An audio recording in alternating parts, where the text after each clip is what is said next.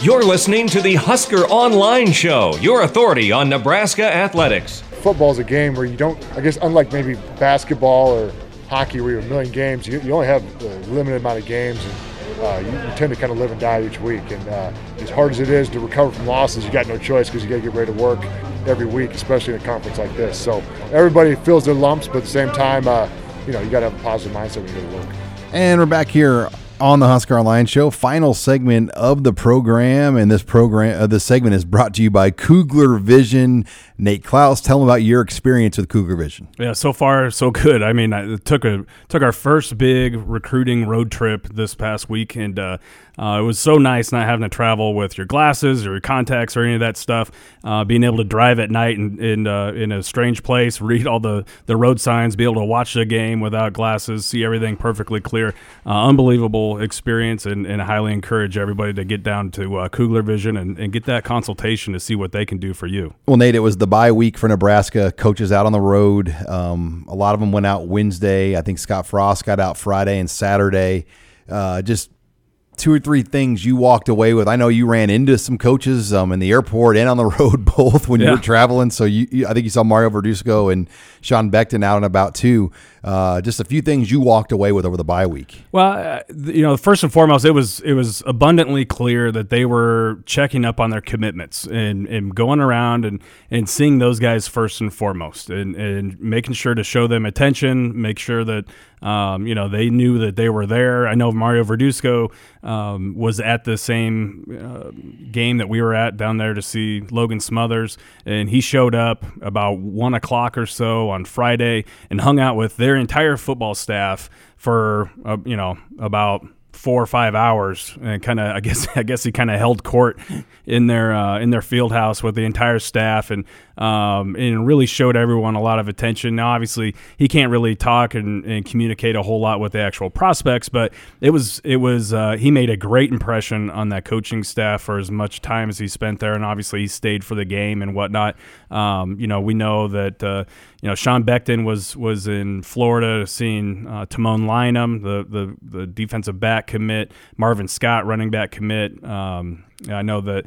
Uh, coach, uh, you know, the defensive backs coach Travis Fisher was in South Florida, seeing seeing his Florida commits. They were in Georgia. I mean, they were everywhere, seeing basically all the commits. A handful of new offers did go out, but it was uh, you know it was pretty clear that they wanted to make sure and show their current commitments as much love as possible this first bye week. And Nate, sticking on the subject of commits um, you know, we talk about this all the time, but how many, it's becoming more and more of a trend of their current list of commits. How many are enrolling early right now that you know of? Well, as things stand right now, there's four for sure. Uh, you got Turner Corcoran, uh, Logan Smothers, Henry Gray, and Rodney Gross that are all uh, planning to be early enrollees uh, that are they're set to to graduate in December and will be on campus in January. So, um, and then you've got you've got a couple others that are working to get there. Uh, I mentioned Tamon Lynum earlier. He's he's one of those guys that is trying to finish up a couple classes that way he can graduate in December. Uh, and same with Sevion Morrison, uh, the running back out of Oklahoma. He he's also trying to get ahead on a couple classes that way he can graduate early. Um, you know, it's still kind of up in the air, but those guys are, are trying to arrange it. So I would say right now, you know, a maximum of, of probably six recruits in this class will be early enrollees, which would be, you know, pretty much right on par, maybe maybe one or two more than what we've seen over the last handful of years. But um, you know, I think when you look at the type of talent that is potentially coming in eh, early, uh, that's what stands out most to me when you're talking about, you know, Turner Corcoran is a, a Rivals 100 four star guy, Henry Gray four star guy, Logan Smothers four star guy, uh, you know, Rodney Gross in in Sevion Morrison. You could make an argument that they probably should be ranked as four star players. So a lot of talent that could possibly be coming in early. And Nate, that's one thing with the process of recruiting being sped up so much more. I think the one real positive with that is it allows kids to get their academics in line and enroll early. Where years ago, I mean, really not that long ago, you know, a lot of recruiting happened in January, and you didn't sign guys um, early, and it was a lot harder. But now with everybody making decisions in March and April and May and June, it allows people ample time to graduate high school early and do this. Yeah, it really does. And I think, you know, shoot, even a couple years ago, you know, a lot of times you didn't have any offers until you know, f- f- you know the camp season before your senior year, and and by that time, for most kids, you know, it's a little too late to to go ahead and and get things in order to to graduate early. You know, I think for the most part, um, the way things are now, I mean, I think it's become a lot more common first and foremost. So schools kind of have an idea of how to handle it, and then you know, usually at a lot of these schools, there's been players that have done it before. Counselors know the map the to get it done. Exactly. They they kind of have they kind of have a map to to say, okay, well, this is this is what we've got to do. If you want to do this, here's the road we have to go down, and and so it's just becoming way more common. Plus, like you said, the the process in general is being sped up so much more that um, you know a lot of these kids have a handful of offers by the time they're sophomores in high school, and so th- then you can really plan things out and go ahead and, and make sure that you're ready to to be you know on a college campus somewhere of January of what should be your senior year. And Nate, the number right now um, for commits, I mean, our signees, I mean, it looks about like 23 sounds about right just from the numbers we because they they have to save a couple for the portal too. I think. Yeah, absolutely. I think that's kind of been the target number for for a long time, and I don't see it really changing a whole lot. I think it'll be right around 23. Um, but that they sign by the time February rolls around. The majority of those guys will sign in December. But um, yeah, and I think you want to hold back a couple a couple guys for the transfer portal uh, because you never really know what's what's going to be out there. Not to say that that they're for sure going to take you know two or three guys in the transfer portal, but but I think you you you definitely want to to have one or two in your back pocket for uh, for some transfers. And as we've seen, you know, the, the way this season has kind of unfolded, um, there's definitely some spots that they could use some immediate uh, help at. And Nate, you were at Logan Smothers' game. Uh, you've been to a lot of games in your time. You've seen a lot of Nebraska quarterback recruits.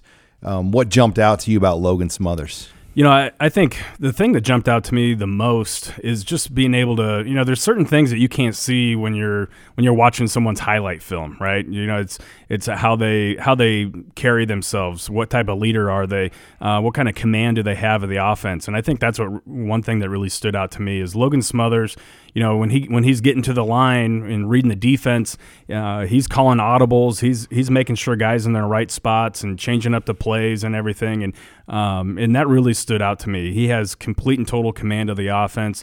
Uh, he's he's definitely a leader. He's somebody that the team really looks up to. You know, on the sidelines, he's going up to guys and saying, "Hey, you know, talking through things and and and telling them, you know, next time look for this, or next time I'm going to look for you here or there or whatever, or when you see this, you know." uh, know know that I'm gonna I'm gonna be putting the ball here for you, and uh, that really stood out to me. And then just the overall accuracy um, and, and just how fast that he gets the ball out. Um, you know, he ended up being 21 to 27 on the night, but he probably should have been closer to 25 to 27. He had a handful of drops, a couple of which would have been touchdowns.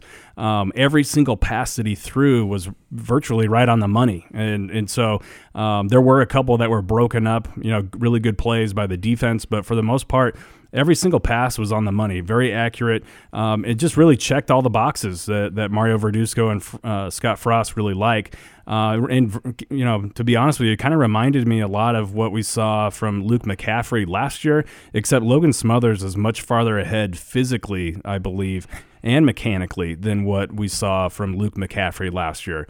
Um, as we know, McCaffrey was an early enrollee too, and and so will Smothers. Also a coach's son, and also a coach's son. And so, um, you know, and I was talking with some people about this earlier this week. You know, you, all of a sudden, Nebraska's quarterback room is going to be as deep and as talented as it has been in a very, very long time. When you look at Adrian Martinez coming back, Noah Vedral coming back, Luke McCaffrey, bunch. you got three guys in there right now Smothers. that have started a game at Nebraska. Yeah. When's the last time that's happened? I, I don't. I don't. I mean, you. It's been at least fifteen years, at least since you've had. Well, I mean, you've had Ryker Fyfe and Ron Kellogg. I'm trying to think if that that was that was different years though. Yeah, I, mean, I think when, that was different years. I it's been a very long time since you've had a quarterback room that will have that type of talent and experience in it. So uh, to me, that's really exciting, and and I can't wait to see what Logan Smothers does once when he gets on campus because um, you know I, I believe he's a guy that has a very bright future. Well, it's going to be a busy weekend as the Hoosiers come to town. It would be a 2:30 game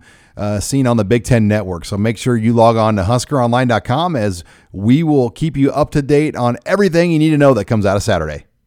Thanks again for joining us this week on Husker Online, your authority on Nebraska athletics.